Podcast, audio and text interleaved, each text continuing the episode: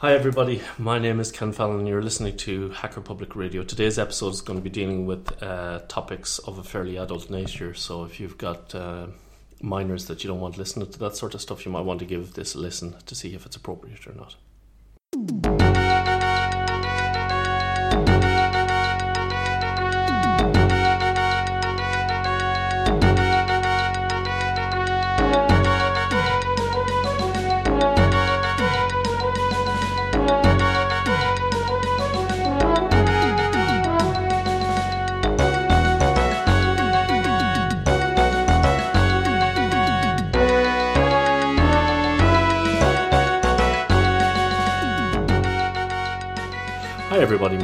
Ken Fallon, and I'd just like to uh, reiterate the warning from the beginning of the episode that today we will be dealing with topics of a fairly adult nature.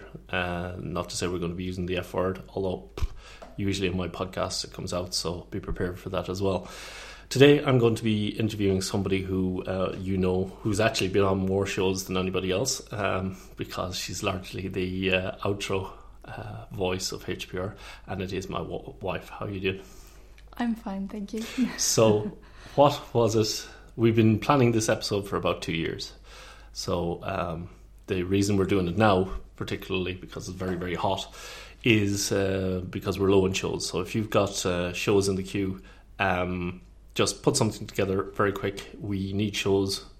We need shows more importantly than we need masterpieces. So, uh, send in your show, and you can always improve in your next show. So today we're going to be talking about surrogacy. Um, can you just tell the listeners what surrogacy is before we start?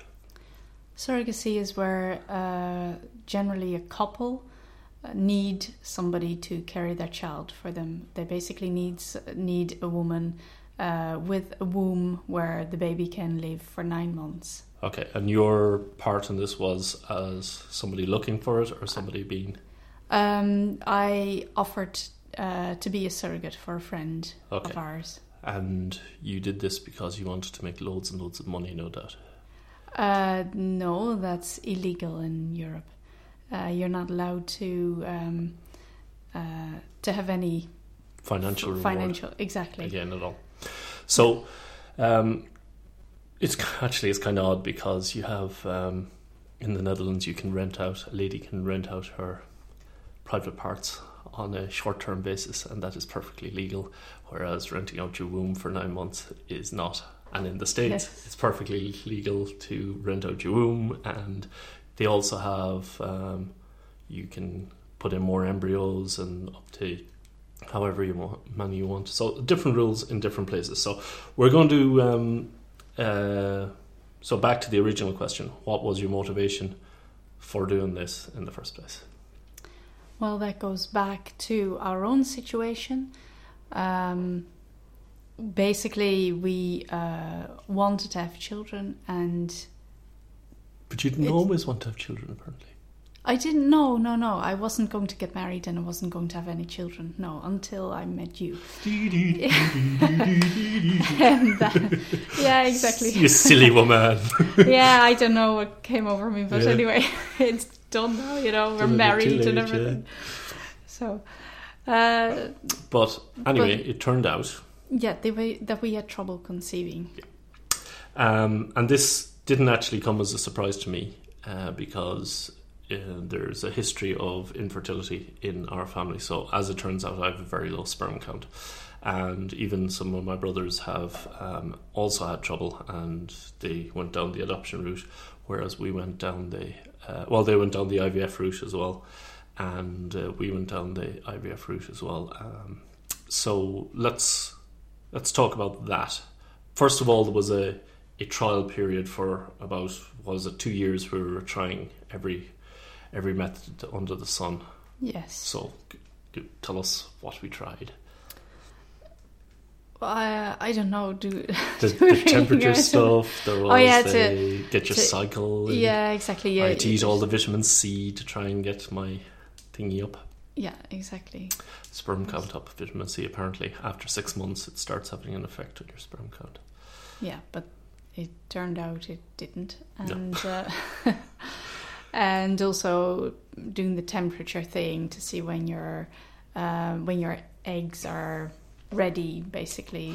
And while it Uh, might seem so- like a good uh, com- comedic um, thing to do, and it's been done in a few movies, you know, come home now. You need to come home now. It's more like you've got two days in which to uh, in which to have sexual intercourse, and it is just that. It is sexual intercourse. It's not shagging. It's not making love. It's come home, put your put your pillow no underneath your thighs, and then you have to keep your pelvis up too- afterwards. very make sure the fluids. scientific. Yes, it's like you scientifically remove all the romance from it, Yeah. and it becomes a bit of a chore. we got through that anyway. We did, thankfully, yes. Um, yes, not fond memories though of the uh, the nookie at that particular point in time, I must say. But uh, there you go, that is it. But during that period of time, we did notice lots of stuff, lots of people pregnant, and like it became a joke. Actually, after a while, not a funny joke, but you know the the, the, the desire to have children and how Yes, it was all very um, difficult. It became very difficult because you start noticing well, basically everywhere. everything everywhere, like ads.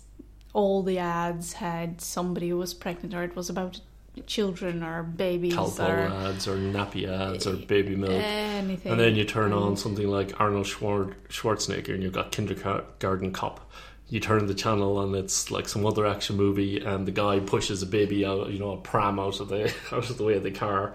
And then, yeah, Yeah, you start yeah, getting a little bit paranoid actually. yeah, and, and everywhere in in the street or colleagues or when they're joking about, oh, you know, it's uh, it was it's so quick and easy or whatever, and you you just and then feel really rotten. and there's lots of stuff that people say, and I know they mean well as well, but it doesn't help. It's Yeah, they just um, when you take a baby, for example, you know, Yeah. like they, they say that here in the Netherlands anyway, that oh, you get married and then you you, You get a baby, baby, or you take yeah. a baby, like you know, as though it's yeah something have that sex you- on Tuesday, be pregnant by Wednesday type, type thing. thing. yeah. Yeah. people just don't think. But also, there's the um, there's the you know you you say oh we're trying to have a baby and then they go oh don't worry about it I have had a friend and they were trying for ages then they had four kids yeah well thanks that was their situation it wasn't it wasn't really you know it doesn't work like that always so but and then we have the whole concept of our friend Hope who uh, continues to raise her u- ugly head Yes. I don't yeah Hope is uh, very difficult because you don't want to hope every month, but you do.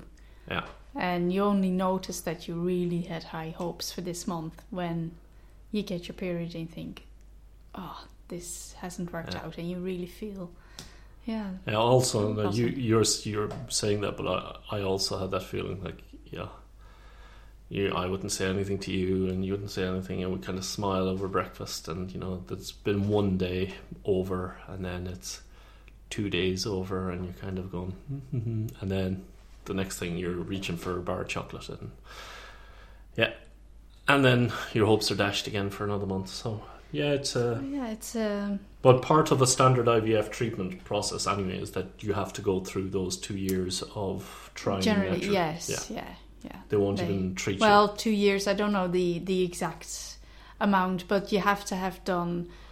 There, there are certain steps that you have to uh, to have done, like the temperature. You know, taking the temperature and all that, and you have the there's certain things that you uh, uh, that you do, and once that hasn't worked for a period of time, period then you of move time, to the next thing. yeah. So They I don't, don't know. Well, at least here they don't automatically shove you in at the at the deep end. You usually do the turkey baster thing where Yeah, they basically they always start with uh, when you go to the IVF clinic. Um, they, well, it depends on your situation, of course. Um, but if there's no particular reason why uh, you couldn't conceive naturally, they just uh, do the artificial insemination uh, first which uh, is for six six times. Yeah. which is they take the male sperm out and then physically place it in in the In correct the- position within the womb. You know, Yeah, right exactly. targeted straight in on the fallopian tube that is ripe.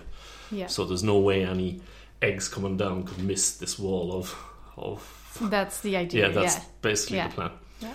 And then right at the end of that spectrum, you have IVF, where they take the eggs out of the woman, put them into a petri dish along with the sperm, and then at and the just very end, hope hope that they'll turn into embryos. Yeah. You know, uh, which happens quite a lot. yeah, and then at the end, you wanted to say the ICSI. Yeah, and that's the typical one when people see IVF on you know the, the, the clips in the movies. You see the egg and the the injection, you know, the needle going in. That's the actual procedure where you uh, intravenous ICSI. I don't know. I should yeah, look it up. I yeah exactly. I'll link in the show notes, folks. Anyway, um, yes, they they take one sperm cell, the the very best sperm cell they can find, the liveliest one, or they the and they uh, inject it into the Pick me, pick me. so it's intracytoplasmic sperm injection, Cushing. So, There according to go. Wikipedia, So anyway, our situation was that we went in for a uh, consultation, and then We went into the GP. We told him what we had already Uh-huh. done, and he said, "Well, just go to the IVF clinic because you've done everything that you possibly could." Um, so we went to the IVF clinic and we done the artificial insemination. Um, I think the, but- they, they made us do artificial insemination, but they, I really got the feeling they didn't have any faith in that. That was well, gonna after three goes instead of six, yeah, that's when it. they they stopped it. They said, "Look, guys, this is not going to work for you. not going to work. We're going to skip IVF and immediately go to ICSI, which, wasn't a very pleasant bit of information for us because Yeah. after ICSI, you get uh, in the Netherlands, you get three goes through your basic health insurance, and everybody has health insurance. It's uh, part of the law Yeah. that you have to have.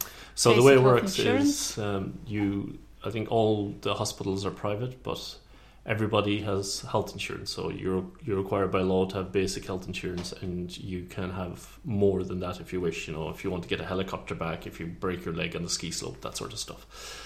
Um, and the number of glasses that you can get and whatever. So there's different packages. If you can't afford it, uh, or you're unemployed or whatever, then the state will pay it for you. And also, uh, anybody up to the age of 18, if you go straight into work, or 23 or 24 if you're going to university, um, gets it paid for for free by the government. So, but as Yes. part of that, you are allowed three chances at IVF uh, at fertility treatment. So Yeah, three um, successful ones. successful ones. so, So, if you have a baby on the third go, yeah, then You get you another three goes, chances, and then if you get a baby on the third one, you get another three chances. And well, I don't know about that, but yeah, they yeah, basically it works like that. okay. Yeah. So, um, bit of a shock, I must say, for myself. Uh, Yeah. I was in a bit Yeah. uh, because, and the reason for that is, if the cycle, i the procedure for for doing ICSI is about well, Three three months. three months. So let's say four, three fours is twelve. So you do it three times in the year. So that meant that as soon as we heard that news, and we were, it meant that we could be childless. We knew that that we could have the the news that it didn't work out, and that was it. by the end of within Yeah. 12 months and i mean you could uh, we we could have saved up and we could have continued to do the ICSI but uh, we always said well we try that three times and you know if Yeah. three times seems like a reasonable number i mean Some you don't want to people- Some people continue on Yes, and they on do, and, and on, and on. and Yes, and sometimes it works and then sometimes it doesn't but No, uh, you know you just you know what do you say to those people you know give up hope and and you know get a dog as the advice was given to us um, yeah. By some Yeah, people. and some people do. Yeah, but Um, or but basically after that you can still adopt um, if if you know if that's what you want. Not everybody wants that, but also there's an age limit. It's an age limit with IVF. And there's an age limit with adoption, And you can't So- do both at the same and time. And you can't do both at the same time. So you Yeah. really, we felt we had to make a plan. Yeah. Um, And that really Yeah. moved everything up because we thought, okay, well, we'll have six goals at one thing, and we'll have three goals at the regular IVF, and then three goals at the ICSI if that happens. That puts us three or four years down the line, and then we stop that, and then we do the adoption thing.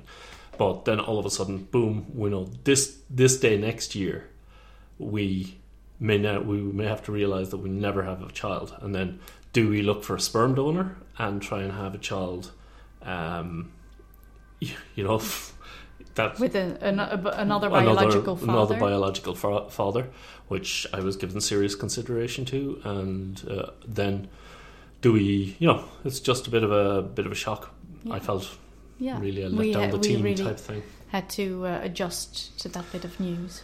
So anyway, what happened? What happened was that, well, we of course started the procedure, ICSI, and The IVF clinic itself, it's well, sorry for It- interrupting, but they the way they do it in the Netherlands is they oh the, The IVF local- clinic is in the local hospital, which wasn't that far away, Yeah. and uh, it's kind of apart from the rest of the other hospital as well. I always felt it's like shame, shame. These are the shameful people down here, but maybe maybe it wasn't. I th- I always had the feeling that it was more private, Yes. that, it, that not everybody had to see Yes, your troubles. Yeah, exactly. yeah, well, weird. yeah. Well, Anyway, but the the IVF team is uh, over Re- there is brilliant. really nice. Yeah. Yeah. Um. Anyway, yes, the local IVF uh, team they uh, work closely together with the IVF hospital. Yeah, there's a few of them dotted away. around. There's a few of them in the Netherlands. So for the Amsterdam region, all the ho- all the local hospitals around Amsterdam um, send their patients to to the V- VU VU VU yeah. the Volks Universiteit. N- No, Uh, no, the Google. oh yeah. Anyway, um, what were we trying to say? Vrij Universiteit Yeah. In the Netherlands. No, Dutch name. VU? No, that's no, not. that's not. That's not it. Anyway, coming back to uh, Back to the what point. we were- yeah, exactly. Back Yes. to the point. Um, what we were talking about? We're talking about the, The IVF local procedure. They're IVF. really good. They have to go. They do one part here, so they do all Yeah. the scans and all the They do basically everything up to the point of the actual the actual petri dish situation and the implant back in, obviously. and the implant back. So, yes. what did they do? You had to get loads and loads of drugs. loads of drugs, injecting myself every day. Just to give you an idea of the amount of drugs, a typical IKEA cupboard One was full. one, yeah, and one and shelf one entire shelf of a fridge was full with uh, Yeah. with drugs that needed to be frozen, on top of the regular, you know, folic acid and all the regular stuff that people take. And you also needed to inject yourself in the tummy with that pen thing. Yeah, yeah. And you didn't really like blood and everything. I, well, blood is okay. I just don't like injections. yes. Uh, but I kind of got over that. I mean, you, Well, you have you to. did now, yeah. And also, um, yeah, putting your legs in the stirrups every time. Yes. Having, Yes. I don't know how many people look at your private I parts. and- remember we and you just have to to switch, yeah, to to, um, you know, just basically let it happen and Yeah. just don't think anything of it. and it's kind of funny because um, yeah, we'll get to the we get to the UK. You know, in, in the UK there was um, they put a gown over your legs, and Yeah, then she everything. the was- the doctors very- more or less go into a little tunnel underneath where like da, la, la, there's the light at the end of the tunnel type thing. Uh, whereas in the Netherlands, it's like feet and stirrups. The room is a little bit dark, and we'll pull the curtain over on the first visit. But you know, by the time you've done all the visits, it's like okay, okay. Do you want to come in? Yeah, no, fine. yeah, exactly. Yeah, so it's uh, but you get over that. I remember for the for that procedure, I remember us counting that twenty three different people had had senior privates during the course of the first procedure. Yes. So yeah. uh, Yeah. So anyway, we went through all that, and um, uh, you there was- needed to get every your cycle in order, and Yeah, you you need to first they yeah your cycle needs to be in order. Then they have to you you get drugs so that your um you will grow more follicles, more eggs uh, than than normal, and uh, basically they have to be. Uh, Excited and matured. Yeah. yeah maximum potential basically and then everything has to be stopped because they have to uh, they have to wait for the moment until they can be harvested and all that kind of thing. So it's it's a very long drawn out procedure. Drawn and then out you need to normally you'd only release one at a particular time and then they Yeah. release give you drugs to release all of them at the or yeah to make them ready to, come out. to make them ready to come out but they they mustn't come uh, out yeah come and they've got out to because to otherwise stop them coming out yeah, exactly um, so anyway yeah that that all happened and uh, uh, we got a harvest of uh, which the harvest itself is not very pleasant. You had a Valium. I, I although it was in the room. Half a Valium and it was uh, enough to make you feel wonky but not enough to dull under I the pain. really yeah exactly. I felt everything but it made me feel really nauseous. So anyway it doesn't matter uh, but they go with the needle through um, your what is it uterus, Uterus, tract yeah. uh, to get your your follicles to get your eggs from one side and then they uh, go through the uterus tract again with a needle to get them from the other side. Yes And and, they're- as they're doing that they're rummaging around. Yeah they're rummaging around because they have So to locate because they have they do it with a, an echo side uh, and then- what do you call it a scan? Um, ultrasound. Ultrasound and uh, so they have to rummage around a bit to find it and yeah it was Yeah, not- they know from the scans how many there's going to be, and then they're doing it, and then things move around, and, and then they have to fi- they have to find them, them, and and then there's like bleeding and all sorts of stuff going on inside because of that. And.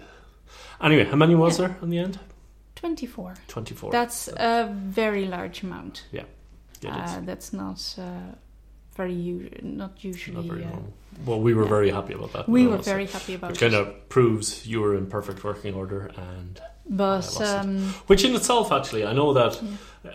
I, I personally felt guilty about that, but it, it would probably be worse. And we know lots of couples as well that just didn't have kids and they checked everybody out. His sperm is fine, her fallopian tubes are fine, everything's fine, and yet Nothing yeah, happens. nothing happens, and they've tried everything, Yeah, and yeah. still nothing happens, and they're at the end of the road, and nothing happens. yeah So you know, in that case, you go, what?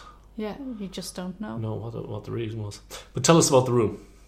oh yes Before we go there, in the Netherlands, there's this tradition that when babies are born, you send a birth card around. yeah And of course, people who do IVF naturally send a birth card. You, you always send it to your midwife and your local doctor, but you, they also send it to the IVF clinic. And it was really nice when we were waiting there to browse through those things. But then again, the the booklets the, the, they put them into an A4 uh, Binder. lever arch folder, and you can browse through them, and you kind of go, maybe we will have these, and if we have them, we'll have that design and that sort of stuff. But otherwise, the place is completely sterile of you know any smiling yeah kids or anything. but then uh, the room where To do the harvesting. Where well, did they do the harvesting there? Yeah. No, I, I had to rest afterwards, Yeah. and I went to that room, and that room uh, is full with photos, photos of babies born through Triplets, twins. the IVF clinic there. Yeah, it's, it is just the best room in the world, really. yeah because uh, It's like everybody's going, yeah, well done, you know, it can happen, you know, keep, yeah, your, hope, exactly. keep your hope up. There you go again, hope getting her Yeah, little yeah. feckin' fingers into everything.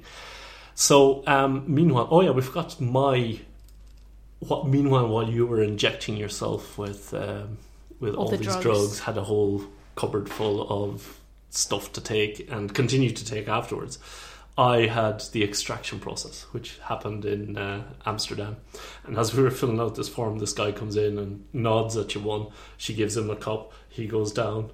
Like, he must be there literally five seconds, comes back out, puts down the cup with the barcode thing on it, and then leaves. Just How, how did he possibly do that? Was he primed in the car or whatever? And then I realised why.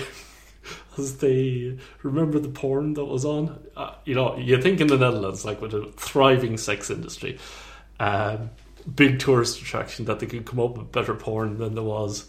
Like they it was a scene from the Can Can. It was literally the Can Can. Da, da, da, da, da, da, da, da, da, da, da. Ladies all completely dressed with the flurry, with the with the with the flower things on the head. that all that always you know those legs.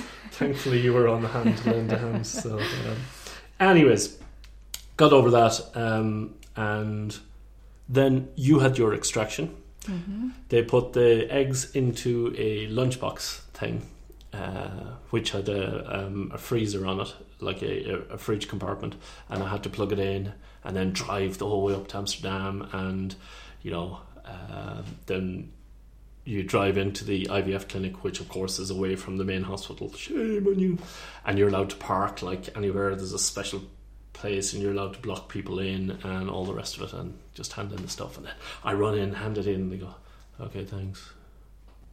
Okay, bye. Out you go. And then what happens? Wait, Yes. you have to wait. long?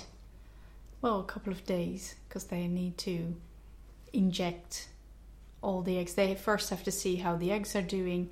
We got the news that from the 24 eggs, 18 uh, were big enough, well enough to be injected. Yeah. And then they go inject the sperm cell, uh, you know, a sperm cell into the egg cell uh, for all 18. And from the 18, there were six embryos. Wow. That, and that, uh, pretty impressive. Yes. So uh, we put all six back, no doubt. That's not allowed. At the time, you are allowed to put back two. At the moment, now since uh, last year, you're allowed to put back one Yes. at a time. Yeah. So uh, we had two put back, and we thought, okay, the other four will be frozen uh, boss. Uh, we got the news that because they, they wait to see Yeah. how they develop. To blast a stage. Yeah. Yeah. Um, and only two were that good enough yeah. to be frozen because it's a it's uh, they have to be really strong so to say and and uh, because if, if once they're frozen and you defrost them again it, a lot you know they deteriorate Yeah. regardless they do so a lot of them don't make it So, but we skipped over the um, the transplant back thing. Uh, oh yes yes So, like when we when we went into the um, into the waiting room for a start, there was this. Uh, you know, there was our. Well, she wasn't our IVF person, but she was the doctor that we had had dealings with, and she said, "Is it okay if this intern comes with us?" And like, I could best describe her as a like a little butterfly going, "Oh, you're all excited! Oh, this is brilliant!" She's like bouncing off the walls. This is her first time here, and it was like, yeah, there was you didn't have to deal with death and pain. Like this was something nice, you know, something coming into the world. And on the screen, and the pity I never got a picture of it, was like a picture of this clump, two clumps of cells, you know, right out of the BBC documentary. So then they go, okay, we're going to start now. I'm going to do the transfer, and this thing zooms out, and these cells are sitting in like what's like a massive big shovel, and then they zoom out more, and you see that oh, it's a it's a thin needle thing, and they zoom out more, and that thin needle thing is actually a tube inside the actual needle, which is about the size of a bus, and they zoom out more and more and more and more, and eventually you see this tiny little needle that they come out, which they put into another needle holder because it's just the whole thing is so tiny. yeah And tiny then and yeah, delicate and then they come out, and he was like very, very, very uh, on the ball. You know, terms like a like a soldier coming out, holding this very serious. Hands it over to the doctor, gets her to sign the thing, takes it back, transfers, turn around, so that he wouldn't look at your privates. i didn't care at that stage i mean yeah exactly And, uh, one more or less who cares then the transplant is done. And then what Yeah. do we have to do? go home and wait And wait and wait and wait and hope and hope and hope yeah, of course and what happened? and what happened well my husband has a gift Yes, it's my superpower. yes I can- absolutely I can tell when women are pregnant really early on. Of course, that's kind of non non marketable, really, but there you are. It's, uh, but anyway, I knew you were pregnant, and um, then you also felt pregnant. So yes But it's very early to say, you know. I, I didn't dare hope No. or anything. Um, but I had had uh, noticed your gift before. yes, you- I've been right before. Yeah, you you were very right before. Where I said, "Well, no, you can't see anything yet," and yeah. So anyway, we uh, we hoped, and uh, luckily, Yes. uh, we were pregnant. Yes, and we didn't know at this stage whether it was one or two because it no, could have been, no, could have they been two. they exactly. So, uh, of course, just because you missed your period, it wasn't enough. And then we had the blue test thing, you know, the Pidalon test things, Yeah, which we kept, yeah, which was kind of nice. And uh, kind of weird. Yeah, okay, yeah, it's got Yeah. a smiley face. Um, the yeah. ones now don't. They're like a digital readout and it disappears. Uh, Yeah, what, what good is that? Like, you don't exactly. But then again, probably people don't keep No, things it's that a bit disgusting. Yeah, it's probably Yeah, but it's nice smiley face. Anyway, it's a smiley face. That's the point. But that's not enough. You need still need to go down and get the blood test done. yes, exactly. To And- make sure. Yeah, and then of course you're like a happy little bunny, and then all your all the relations know that you've had this procedure because it's Yeah, so everybody body is knows ringing from and you're not allowed to very say, early, yeah. early age, early Yeah. stage. uh, and some of them go and tell other people without telling. But anyway, Anyway, it, is, it is. Everybody's very happy. Everybody's very excited about good. it. Yeah. So um, yeah, and then it's what the weird thing is. Then it becomes uh, you tell the IVF clinic and they go, "Oh, thanks very much." And then yeah. No, no, it's- not really, because they they have a scan. Yeah, the, the very first scan after uh, it's an eight week scan, which is not very common.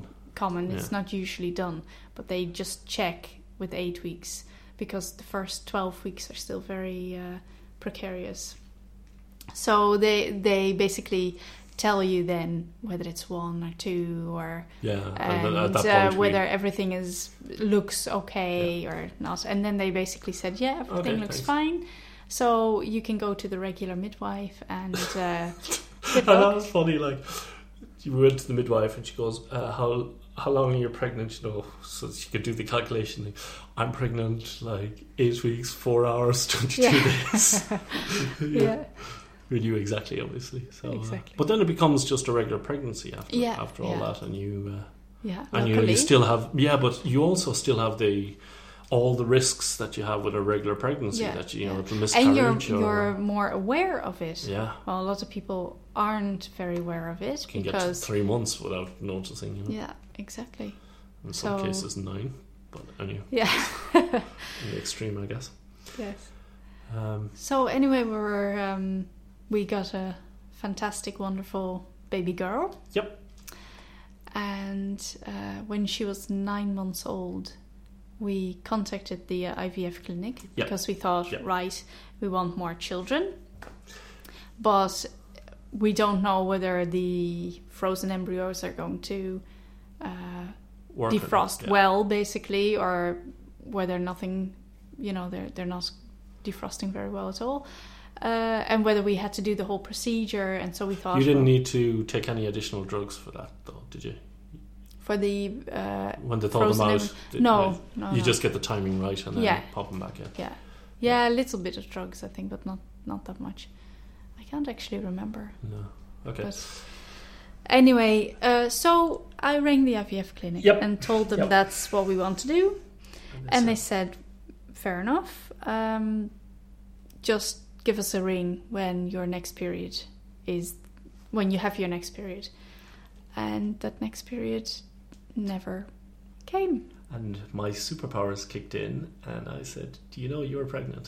And I said, "No, I couldn't believe it." And that I couldn't believe it either because uh, we had sex twice, uh, basically in that nine months, and. Uh, Wow. Well, I don't know. well, but definitely that month, but because you know Anyway, the firstborn having a new baby in the house is the best. and we were rebuilding at the same Yeah, time, and and well, is- anyway, we were staying with our father and all. It is the re best uh, uh, contraceptive having a new baby in the house. Anytime I would touch you at all, the baby would start crying.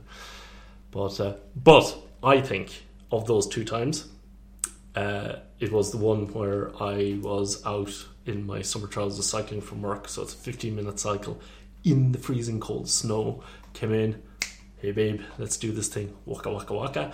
and then uh, you were pregnant. And and why do you think that? Oh, because if you keep your, you know, there's this thing. There- if you keep your scrotum cold, that it stimulates the sperm to come the, out. the sperm. Yes. Yes. So well, Yes, that's you are. I'm a man. that theory is proven. Well, there Yes. you go. So we rang the IVF clinic, and they And- said, Fantastic! Congratulations. and Uh, over and- the dike. Yeah, when uh, it happens more often that once you've had a child um, through IVF or whatever, um, the there's more chance of having a natural uh, Birth. birth. But the reverse is also natural- true. Because we know of lots of people who've had no problem having the first child Yeah, and then Sure. Had loads of issues having the second child. So you see, like having a uh, a, a six month, six year old, and then having a twelve year old, you know, having to wait Yeah. six years or something in between. So anyway, that went normal. yeah. They uh, the IVF clinic was really uh, nice. They said, "Oh, come in for the eight week scan. Just we want to see. You know, it's It's fantastic." yes, So that was really nice. Yeah, everything went according to schedule, and we had a fantastic, wonderful baby boy. Yes, And but we still had the frozen embryos, yes. and, And we said to each on, other, I'm using protection because yeah, we said to each other, well, how many children do we want, or you know, we. Um, if we had a you know, if you had, if, if you had, you know, basically we decided that well, we definitely want to give the frozen embryos uh, A chance of, of life, Yeah. and um, I really felt that from a moral standpoint. yeah, exactly. Just uh, the sa- I felt Yeah, the same okay. way. Yeah. So uh, again, when he was nine months, we uh, called them up, we called the IVF clinic up. and I restrained myself. and um, basically we had uh, well we were waiting for to hear you, you basically make, make an appointment uh, with the IVF clinic they check everything out Yeah. they make sure you're okay and it has to be within your cycle so you uh, yeah you do have a little bit of drugs to control your cycle basically um, but not that much and um, uh, then you go down to the IVF hospital. Yeah. And on that day, when you're in the waiting room, that's when you hear whether or not the embryos have defrosted all right. Yeah. Because they, they take them out at the very last Yeah, moment, yeah. of course. They can't keep them And I didn't actually get to long, go in so- there because I was standing outside in the hall with two, with two children. and everybody, you know, the other people across were looking. You know, there was a few couples around, and uh, you know they're kind of looking and want to ask, and I go, "Yeah, she is. He isn't." Oh, right. Yeah, Exactly. kinda nice. Um, but uh, so I had to go in uh, myself, and uh, uh, we heard that the two embryos defrosted. Awesome. Oh, okay. Yeah. So that was fantastic news. Two embryos were put back, and then the waiting started again, and the hoping. and the hoping, Yeah. and um, and your gift kicked in again. It did. It's a miracle. Yes. Yes. yeah. So, uh, so you were pregnant, and uh, And we didn't know. We we had strongly had the feeling that because they were so strong and yeah. survived the defrosting, that perhaps they were twins. Um, and we were all, you know, Right, right. they're probably going this, to be yeah. twins, and you know that's that's fine and fantastic. And um, and then we had the eight week scan, and it turned out to be one. Yeah. And I really felt like saying, "Are you sure? Can you can you not just isn't it behind the other one?" No. Or but no, it turned out to be one. We we really were convinced it was going to be twins. Anyway, Well, I mean, so so you switch one- back to you know, okay, to have that's three. super. One one child, Yeah. you know, that's super. And then a week later, something happened uh, that the- where we had the chance to adopt a child. the The mother was uh, pregnant with the child. Uh, you know, just uh, nearly And- at the same stage as myself. Yes, through an accident. yeah, it was wasn't Mhm. wasn't planned. So Yeah. basically, uh, we said, well, you know, we will adopt the child. It we had already reckoned with twins, so it doesn't. You know, you you flick basically, you Yeah, flick back yeah. and forth, and uh, and you I want to give I've- the child a chance for a big number. For a big number, yes. But then I was thinking, you know, I went to bed freaked out. You know, four, four. What are we going to do with four? And then you were thinking, yeah, I could knock that wall down there, make that room a little bit bigger, and you know, sure, we could move up to the attic, and you know. All of a sudden, you're as my mother has said on many occasions. You know, there's always room for one more. And I remember as as a child, you know, being her child, just thinking, "What is she on about?" You know. And then, yes, now I, I do realise. Uh, yeah, yeah. but that didn't But turn out. It either. it didn't. Uh, no, it come to be. uh, didn't case. come to be. No. So basically, that So, is our story. story, We yeah. have three fantastic children. The third one, Not all the time. the third one is a wonderful baby girl. Yeah. And they're now a bit bigger. They all go to school. Yeah. Um, so anyway, what does this have to do with the surrogacy? It's the reason why we wanted to do it. Exactly. Um, And I remember when I the evening I heard about the ICSI, I said to you, if there's ever anything that we can do to help people in this situation, I want to do it. yeah. And we already kind of did a little bit But because there was very little about it because- here. Um, because in the Netherlands, when you are between week five and eleven of Yeah, your yeah, pregnancy, you um, they ask pregnant women to pee in a jar, and yeah, it's not her. Oh, it's like a jerry can. Yeah, it's ac- and you actually is a collect- jerry can. Yeah, you collect all your all your Urine? weave, all your urine. You collect it, um, and what do they do with it? They take the hormones uh, out of the urine um, and turn it into drugs for women who want to do who need to do IVF. Yep.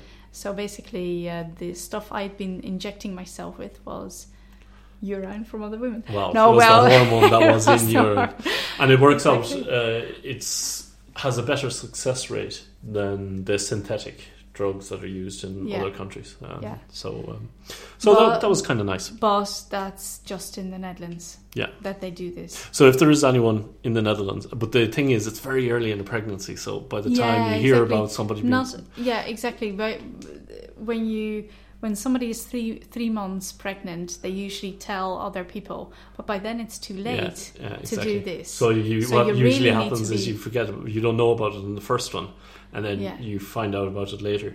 yeah. And uh, yeah. so yeah, that was that.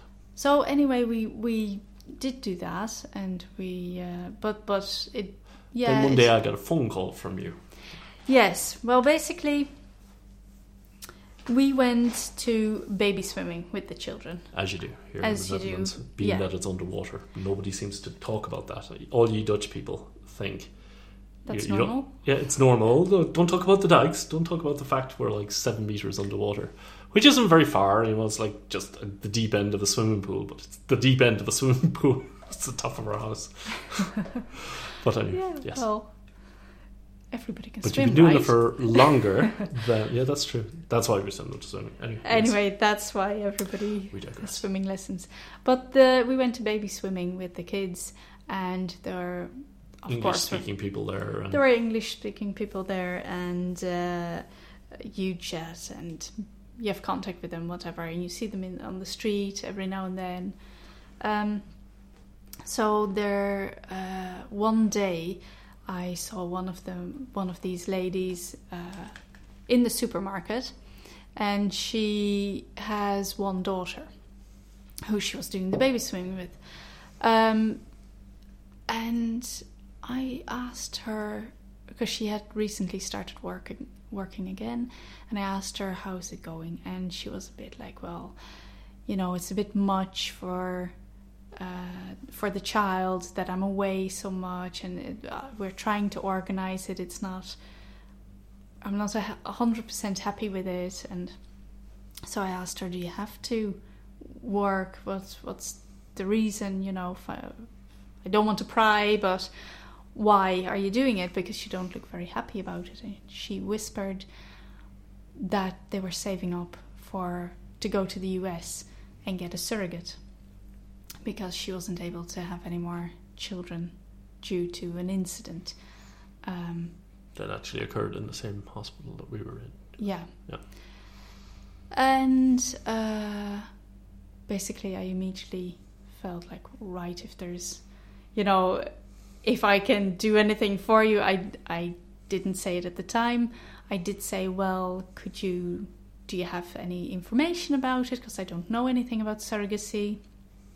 And uh, so she immediately dropped over the leaflet that day, that evening, and I rang Ken to ask him Yes, and then uh, came home and had to think about it, and I was pretty okay with it, to be honest.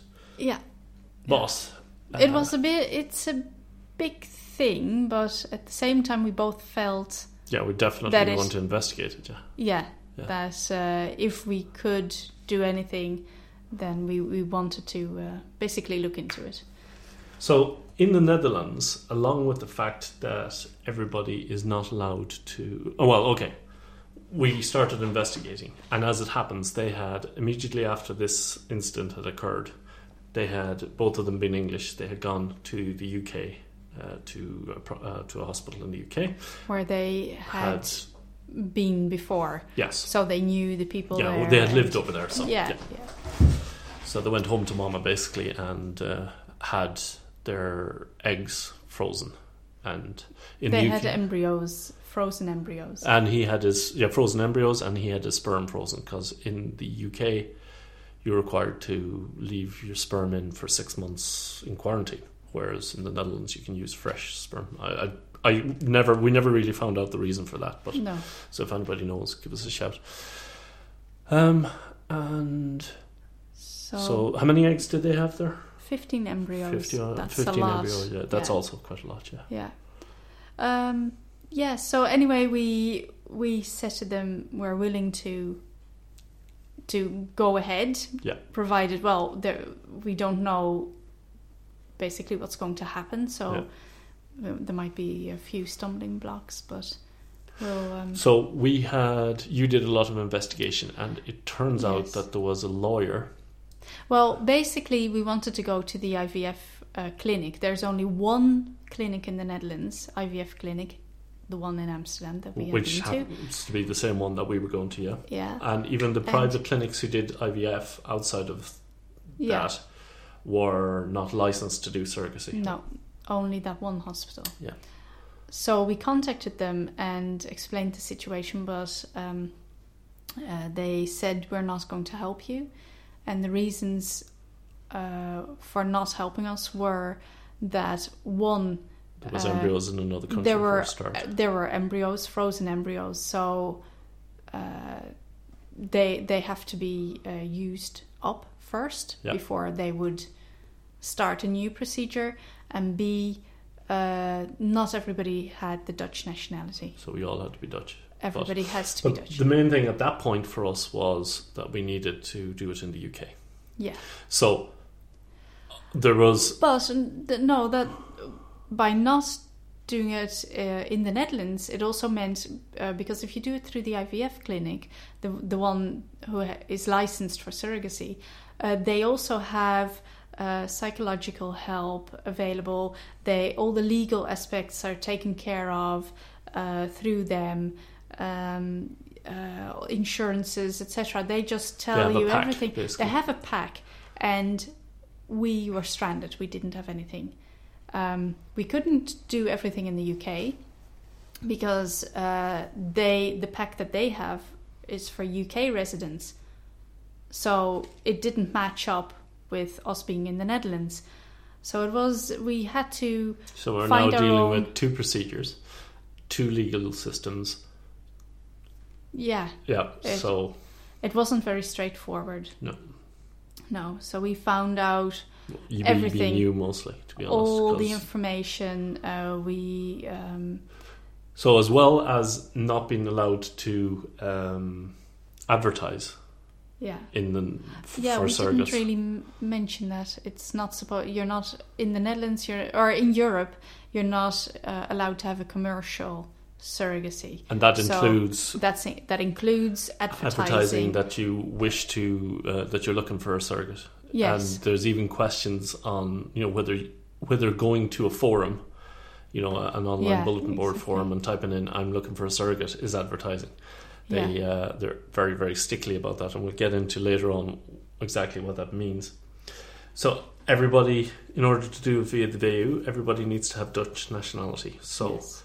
you found a lawyer who turned out to be two doors down from where the uh, biological parents were living, actually, Yes. and that she was very good. Yes. She- Very good. She pointed us in the right directions. Um, she had uh, an example of a contract because you had to do the contract. Yeah. We had to do the contract to now, get to speak about the contract, is you need this contract. Okay, under Dutch law, um, they introduced a law, and it, it isn't common in a lot of EU countries, where they say that um, if a woman gives birth to a baby, that baby, regardless of the DNA, that baby belongs to that woman. Yes. and whoever that woman is par- is partnered with at the time, either legally uh, married or li- in a sa- in a living contract, which is like a a light form of marriage that a lot of people who are going out for a little while do. Um, it's yeah, it's a it's a Dutch thing as well. Um, that that person automatically becomes the parent. So in this situation, if we were doing surrogacy, you would be the legal mother, and I would be the legal father then we would have to immediately put only this child up for adoption, saying we do not want to raise, we do not want to raise this child. yeah. We're still happy with keeping all our other children that we have. By the way, please don't take them. And that was freaking me out that that would happen. Yeah. Um, so, and then the biological parents adopt the child, their own child, Yes. But it's not. It, and the reason for that is That uh, sounds pretty straightforward, but uh, there's uh, all the rules. And Yeah, but I want to explain why that is. The, Yeah. the reason for that is uh, for donor eggs and donor sperm. Um, the, when that became possible, and that's the vast majority of people who are doing techniques. So if you get a, a donor egg and it's put into your body, then you're the mother of that child. So legally, they put it in for that place. Unfortunately, from a surrogacy point of view, you don't want that mechanism to kick in. You want it to be the other way, but Yeah. you have this weird situation where biological parents need to adopt their own child back from the surrogate. Yeah. But in addition to that, there's the stance taken by the um, family, um, the, the what do you call it, the child welfare area, the child welfare uh, people, that if they even smell the hint of commercialism, and that means gifts at Christmas or too much money, um, more than subsistence or whatever, they will refuse to deal with the case. And what that means automatically is that the two parents, the two surrogate parents who have give, who have this child, have now a child that they're legally responsible for up until the age of 18 and 24 and beyond. So um, she, the, law, the lawyer told us all this stuff, so we're there going, yeah. So what do we need to do? Well, there's this contract thing where you state exactly how much money is going to change hands, where the receipts are going to be, um, that and if the it money happens, that that you're talking about money for example i need to drugs. take out yeah for drugs uh, i need clause. to take yeah exactly but also insurances that i have to pay and then they reimburse Yes. me that type of thing so, so, no money. Yeah. no money that's uh, considered payment just your expenses Yes, basically. and that no, we were rigorous with that. We didn't even we didn't exchange gifts at Christmas. We just had uh, homemade uh, cards, and you know the kids made cards, and well, she made beautiful works of art. yeah, she's a great artist. Yes. That's by the by. Um. So yeah, there were insurances. And then there's weird things with our health insurance because then it becomes a regular pregnancy for us, and then it's IVF treatment for them. And yeah who is like- doing the ivf yeah. treatment exactly and where you know it's, It's- just it's a lot of coordination. Plus, we have the we had had to deal with two different countries. countries. Yes, So that is very tricky. The procedures differ, the methods differ. It's it, and culturally, the medical system. To, Yeah, you have to travel as well, so you, to need to, travel. arrange flights, and yeah, it's very vague. You're dealing with the human body, so it's like whenever somebody's cycle starts, then within three days you need to be somewhere else. Well, then you need to book flights, and you might be there for two days, or you might be there for four weeks, or you know, two weeks. Uh, so you need an open-ended flights, and then you need babysitters for the for that period of time, and you're of course working as well, and they're working. But Yeah. there's also the the different ways that the the Netherlands health system works and the English English slash Irish health system works.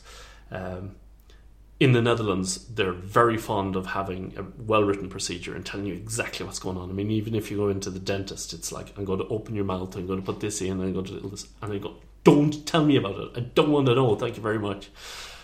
Whereas in the UK, it's stand back. I know exactly what I'm doing. You know, we'll put you in for this procedure, and uh, I'll write this thing out, and you'll follow it exactly, and then that's exactly how it's going to work. yeah, and you just ring us up every s- step. You know, we'll you We'll ring tell you us the up. next step. We'll tell you the next step, and then when you're done with that, we'll you have to ring, and we'll tell you the Yeah. next step. Whereas in the Netherlands, you get a list. This is what's going to happen at this point. This or this will happen, and then Yeah, at these four points, these this. And so it's like a flow diagram of you know. yeah. So um, culture, and then we had like the practical things, like you get a prescription in the UK for something which isn't sold here, and if it is sold here, it's in soluble form or liquid form, and then you get a prescription for.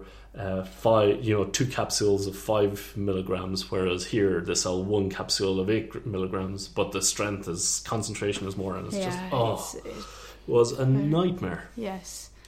And uh, but again, the IVF clinic was really nice Yes, us. and the IVF clinic in the UK was, and exactly, you know, there was They- niceness flowing everywhere. Yeah, yeah, really. fairness. Everybody did their utmost best to help us out. But what I mean with why I mentioned the, the IVF clinic here is because basically they could have told us, well, tough, you know, we're not dealing with you because Yeah. you're dealing with the UK, but they didn't. They said, well, you know, we'll try and assist you um, for most of the steps. Yeah.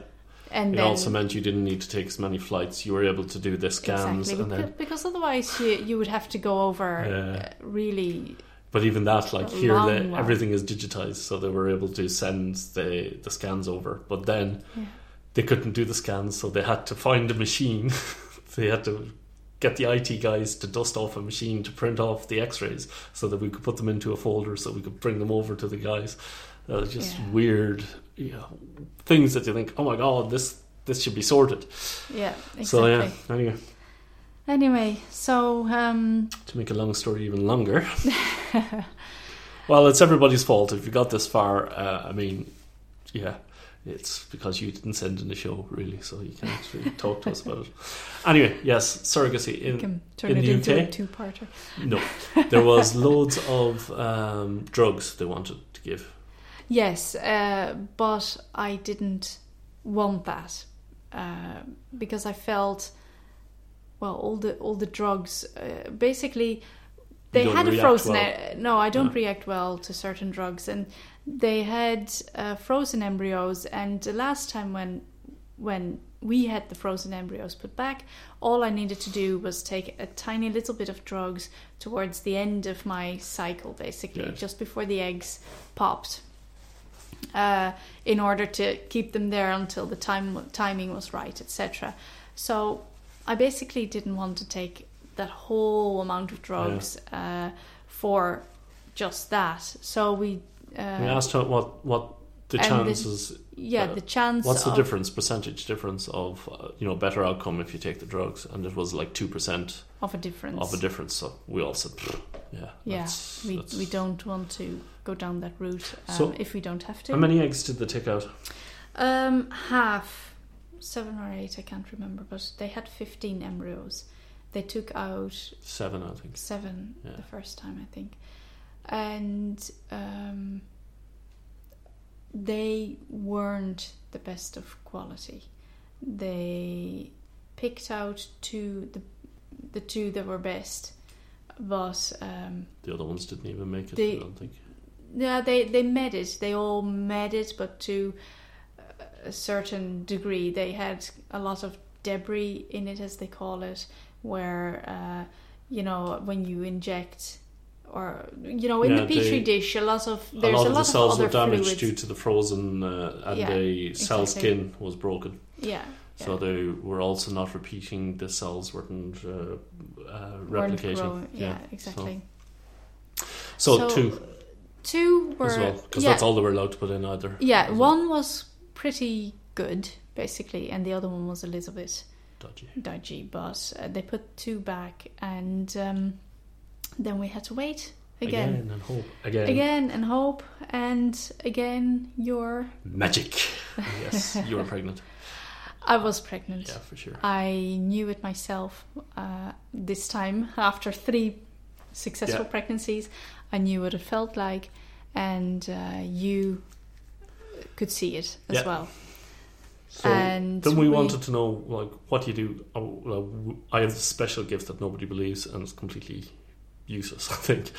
So what? But we want them to be involved. So we Yeah, were saying, so- should we tell them or not? Should we tell them or not at this So stage? I, I kind of said, well, perhaps, you know, I, I really have the feeling that I'm pregnant, uh, but I don't want to put your hopes up too much. Uh, so, you know, we still have to wait and see. Unfortunately, a few days later, we both noticed No, that it disappeared. Yeah. It disappeared in a couple of hours.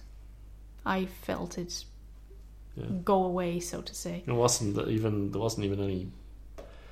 Uh, you, you know, there wasn't any discharge, for want of a better word. Yeah, but no, the thing is nothing. too so small. But Yeah, yeah, exactly. I, it, was just- like just a veil. You could see it disappear. yeah, Uh, exactly. And I had to tell them, of course, Yeah, like, well, after we, getting their hopes up. yeah, and we but they said, unfortunately, no, we have to wait until then try the test. yeah, unfortunately, we were right. yeah. Um, so that didn't work sucked. out very well. Uh, we had another try with drugs this time. Um, they took out eight embryos.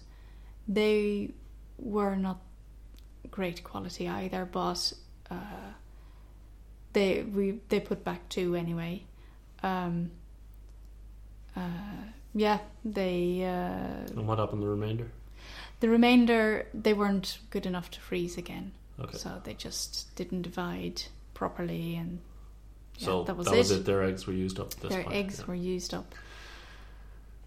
Unfortunately, that time, nothing. yeah, I Zero. Zilch. yeah, No. nothing, Nothing. No. no. So And it was Then- also that time was yeah, Just- things just just, didn't went wrong. The whole yeah. Yeah, it didn't go very well, and I don't know. Um, so that that was it basically. So what to do? Um, he went over to the UK because we didn't know what to do, but he went over to the UK anyway to, f- to freeze, another batch, yeah. of, of sperm for the six months uh, current quarantine. Um, and we we talked about it. What are we going to do? we said we were going to take a Uh, break for a while anyway to chill. We- and, uh, Yeah, exactly. But There's well, clocks ticking as well. There Yeah. were clocks ticking, and um, we decided to go ahead and basically sync up both of our cycles and try Yeah, and get we uh, fresh embryos. yeah. So, but the question was, could we do it here in the Netherlands or could we Yes, at that point we Back said, uh, yeah, exactly. He went over to the UK anyway. Uh, no for- harm. I mean, Exactly, and but in the meantime we said, well, let's try and get it done Let's here try- because there's a lot less stress involved. yeah. For us, it's just you go down on the train. they, everybody knows the procedure. You follow follow it, and you go down. Uh, It- it's a half an hour, have coffee, do the thing, come back home, as opposed to traveling. getting the flight. You yeah. go over, you need to get the taxi, you need to go there. There's the waiting room, a whole saga, you know. yeah, and all the coordination of the drugs and the And the days off, you're and working the days as well. off. Yeah, exactly. Yeah. So um, that was yeah, we, we really wanted to do it in, in the So- IVF clinic uh, with the surrogacy license here in the Netherlands. Yeah. Every, we all wanted that. So they at this point, our option was if we were to be within the law that um, three of us, because it wasn't enough that um, yourself and they, I also needed to be Dutch nationality. Yeah. And the thing is, you can do this Dutch national exam, but um, what it means is. Uh, if you're married here to an EU citizen, that person can, that spouse, namely me, can just stay here and become Dutch after 15 years. Um, you automatically become Dutch. You get a Dutch passport. You don't have to give in your own passport. Everything's hunky dory.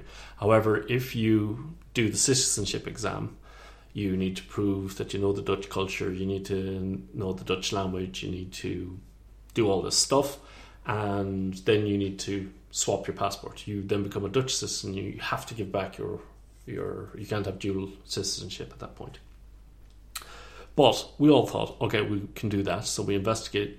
I would, all three of us, and I would need to do that as well, were willing to do that. But the problem was that there's an age limit on doing this procedure, and by the time, even if we fast tracked that course, we still wouldn't have all become citizens in time before uh, your biological clock stopped ticking, basically.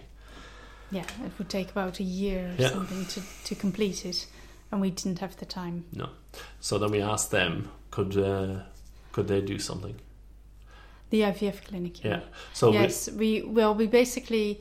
Um, we put your case to them, really. sh- yeah, she pleaded with the with one of the gynecologists from the local IVF clinic, um, and he was very taken with the case because the incident occurred in that hospital with uh, one of his colleagues, and so they They They got really- buy-in from the local hospital, and they all went to the head up to the other hospital, and they discussed it there as well. yeah, and everybody there. All Was the workers going- there were, were Okay, saying, yeah. "Oh yeah, we This should really, you know, uh, we we need to give them a chance, etc., etc."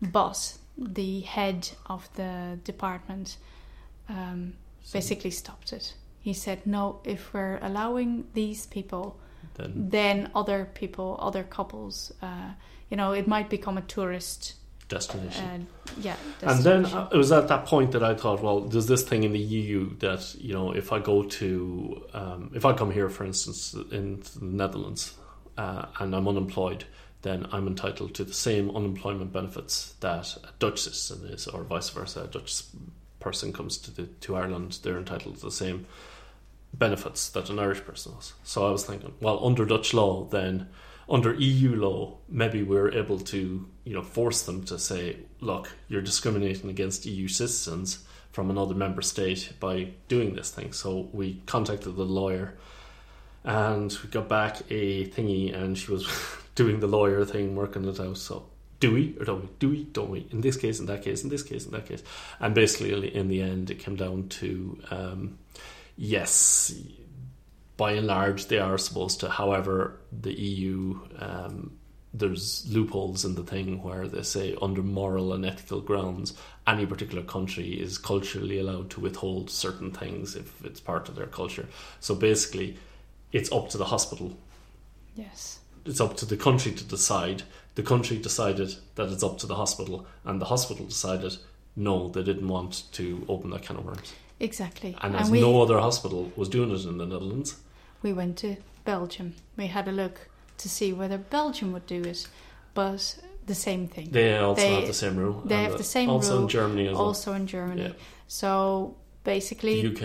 And the UK, UK wasn't an issue because we had both worked in the UK for a year as well. yeah, so- they they were of course uh, from the UK originally, Yeah. and uh, we had both worked in the UK, so that wasn't an issue. we skipped them. over um, the psychological things that we needed to do when we were in the UK, actually.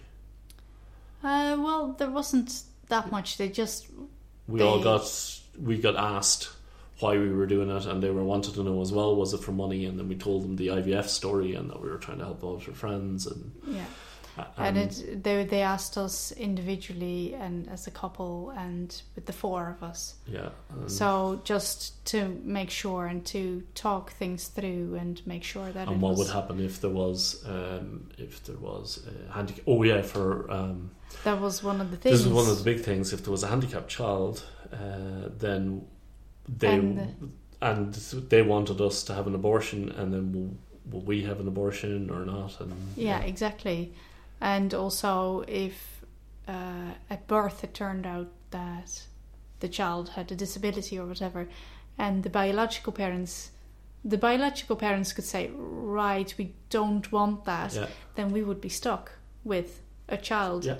Uh, And legally, it's our it's our child. Yeah, exactly, and would be stuck. That sounds a bit I know. Yeah, but horrible, but I mean, your intention is to give the child away, so then Yeah. it's a And in, in that thing. case, we, we stumbled over that one actually quite a lot because Yeah. also we did that. We had that legal thing, so uh, we had to put that into the contract as well yeah.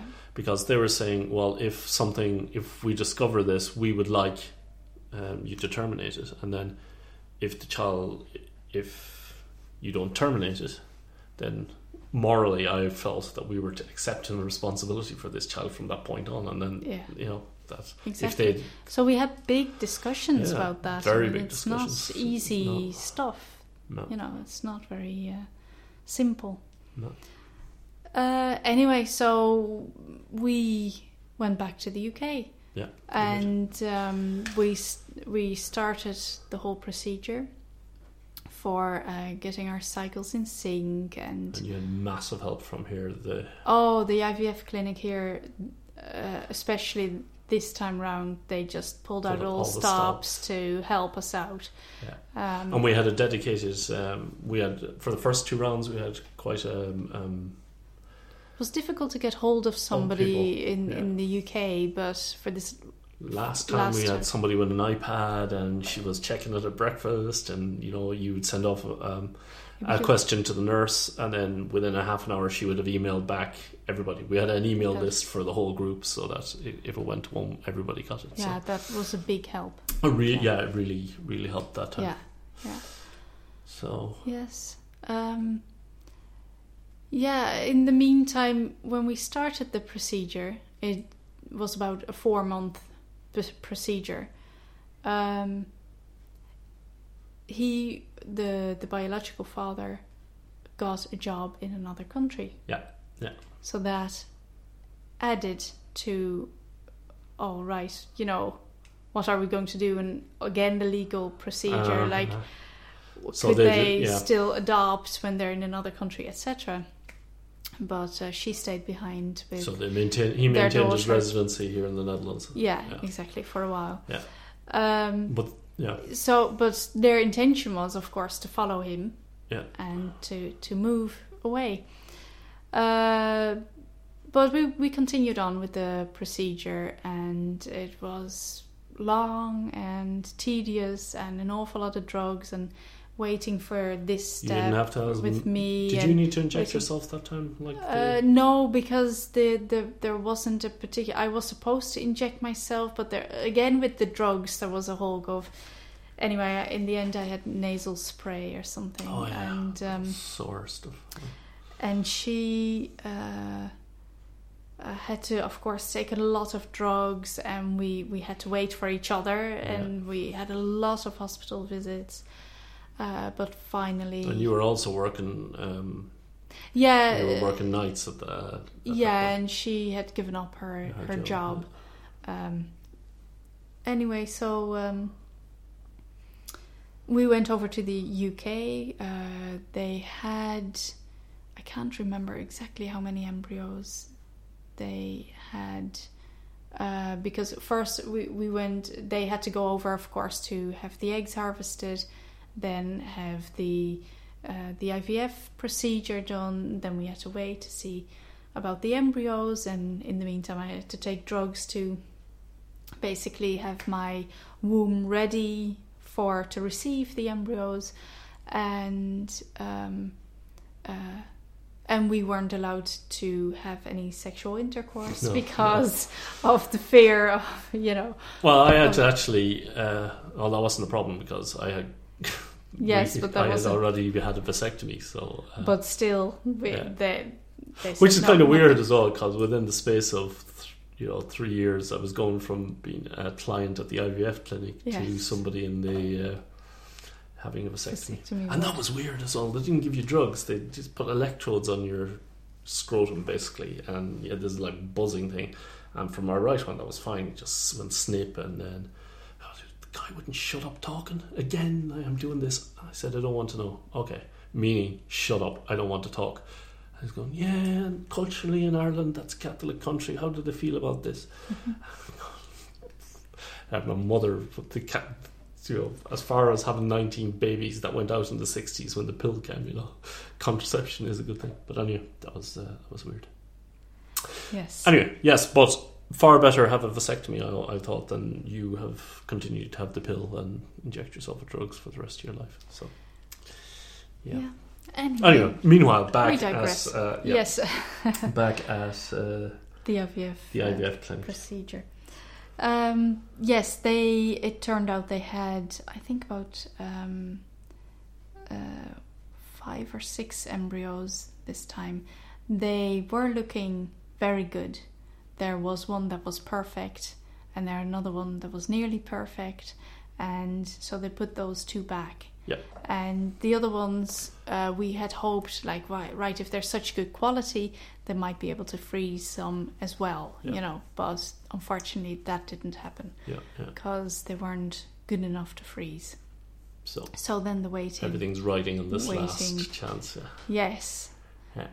Um, And my superpower came into effect. Yes. To tell us that There was nothing. there was nothing. No, and I didn't feel anything either. No. All that, everything that we, all of us, had worked. That was a year and So a half, hard. basically. Oh, Yeah, yeah, well, yeah, a year and a half. Yeah. Yeah. So um, no, you never. that was that That was was that. Yeah. really. We did. Um, I did. I didn't want to say right. That's it, guys. well, we Uh, had said three we, times. We all had agreed on three, Three times. times. This And is the final goal, away and, and- yeah, they're moving away and all that. But, But- I didn't want to be the one saying, "Right, stop. Enough is enough." I wanted them to think about it because um, I wanted it. If I would have said, "Right, enough is enough," then uh, they could have said, "Right, you know, if only we had a final time." Yeah. And you know, it- because people do it- that. They keep going. And yeah, going your head going. tells you that type of stuff. I don't blame them. I, uh, No, absolutely. So I wanted them to think about it and and make the decision. Like, are we continuing or are we going to stop?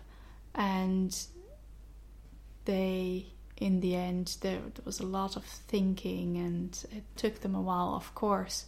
Yeah. And then they said, "No, we're going to stop. We're going to move to that other country and and Continue on Continue. with life. Be thankful Yeah. for the blessings that we have in the one child. Exactly. Yeah. Yeah. And uh, that's that really. And it's um yeah, it's all very disappointing uh, All around you. All around, and also just the feeling of letting them down. Yeah, I very And much. Uh, the, and guilty. also, there was nothing.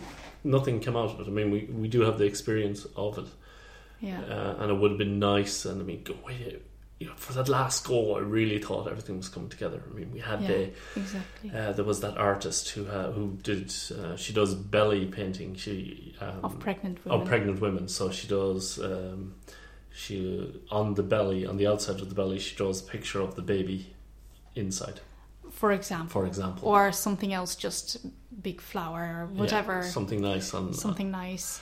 and. Uh, like we were talking about this, because we were saying we'd really like to do something nice for them, and you know we were thinking of having a, a picture of If the this works out, yeah, we of, really of you two belly to belly, and then but draw on Sure. her body the picture yeah, of the baby. the, the artist became very Oh, enthusiastic and really, yeah, you know we yeah we had everything in place Um, and yeah. it just didn't work out sucks.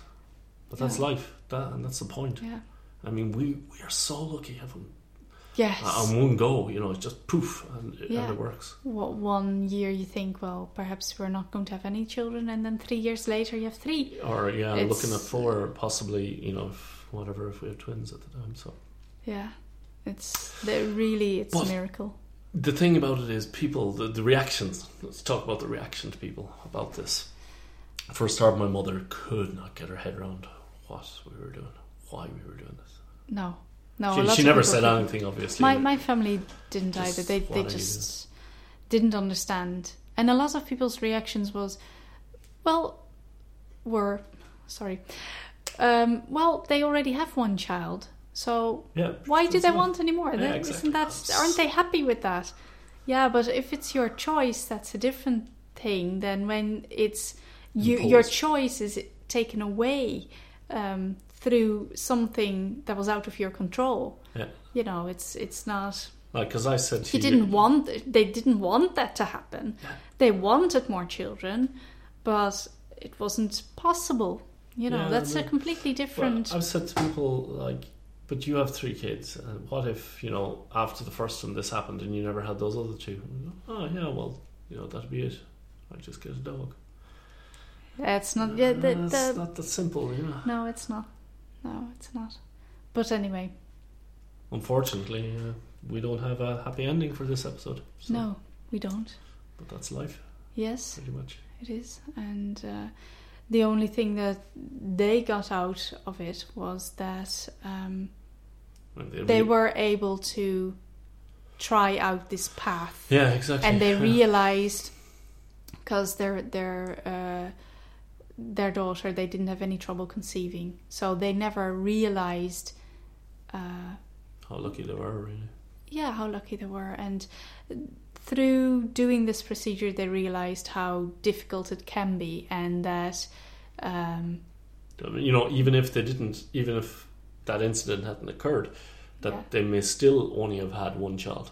yes, exactly, You know, with the Yeah. with the quality of the eggs and stuff. So, uh, yeah, yeah, not to say that that was it. I mean, we don't know what it.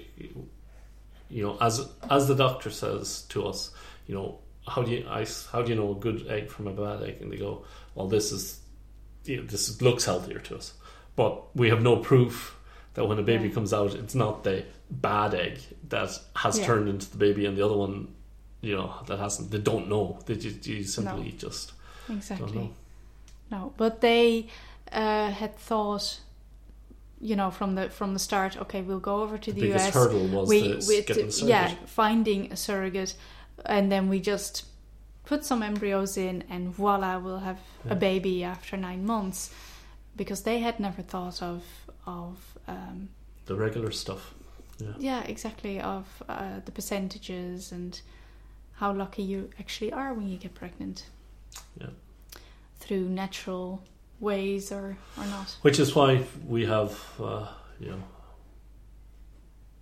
yeah, we uh, we. Yes, it's very difficult to end this now, It is isn't really, it? yeah. We kind of have to but stop. this this does affect ten percent of the population, so the chances are that you know uh, couples who are going through Yes. this. So just and the the spare them a thought, basically. yes, and a lot of people find it difficult to talk about it. And then when you do say something or mention something about it, the story comes Yeah. out, and they're, they're quite relieved to be able to talk about it. And uh, that's also something that they, that the couple we're talking about, are doing now. They're talking about it, Yeah. um, while before they didn't. Uh, so, I don't know. I still would have. I still would have liked the. of course, that the- would have been. I would have the liked that, but I would have also liked to change it so that other couples could have had, you know, other You mean the legal situation legal with situation the with IVF clinic? IVF, yes, I would have liked that to change, but Yeah. uh, Yeah. you know, why can't it be done? Why can't you go in front of a judge like you have to do anyway, and just before the case and go, we're not, uh, we're not from this country, but we want to do this. We want to put a case now before we do the procedure, so that give people a fucking chance, you know. Yeah. Right, folks. Sorry for um, sorry for making such a long show, but uh, we had we've been promising to do this for a while, and it's one of these. Is it of interest to hacker things? And um, as we were going through this, uh, I met a few people on IRC and was just telling people about it, and they said, yeah, they would like to have hear an episode. So here is the episode during the summer lull, and uh, If you have any questions, let us know. yeah, exactly. If you're going through that sort of thing, just leave some comments, and uh, if you want to chat about it, yeah, drop us a line. Yep. All right. Tune in tomorrow for another exciting episode of. Hacker Public Radio. You have been listening to Hacker Public Radio at hackerpublicradio.org. We are a community podcast network that releases shows every weekday, Monday through Friday. Today's show, like all our shows, was contributed by a HPR listener like yourself. If you ever considered recording a podcast, then visit our website to find out how easy it really is. Hacker Public Radio was founded by the Digital Dog Pound and the Infonomicon Computer Club. HPR is funded by the Binary Revolution at binrev.com. All BinRev projects are proudly sponsored by Lunar Pages. From shared hosting to custom private clouds, go to lunarpages.com for all your hosting needs. Unless otherwise stated, today's show is released under a Creative Commons Attribution Share Alike 3.0 license.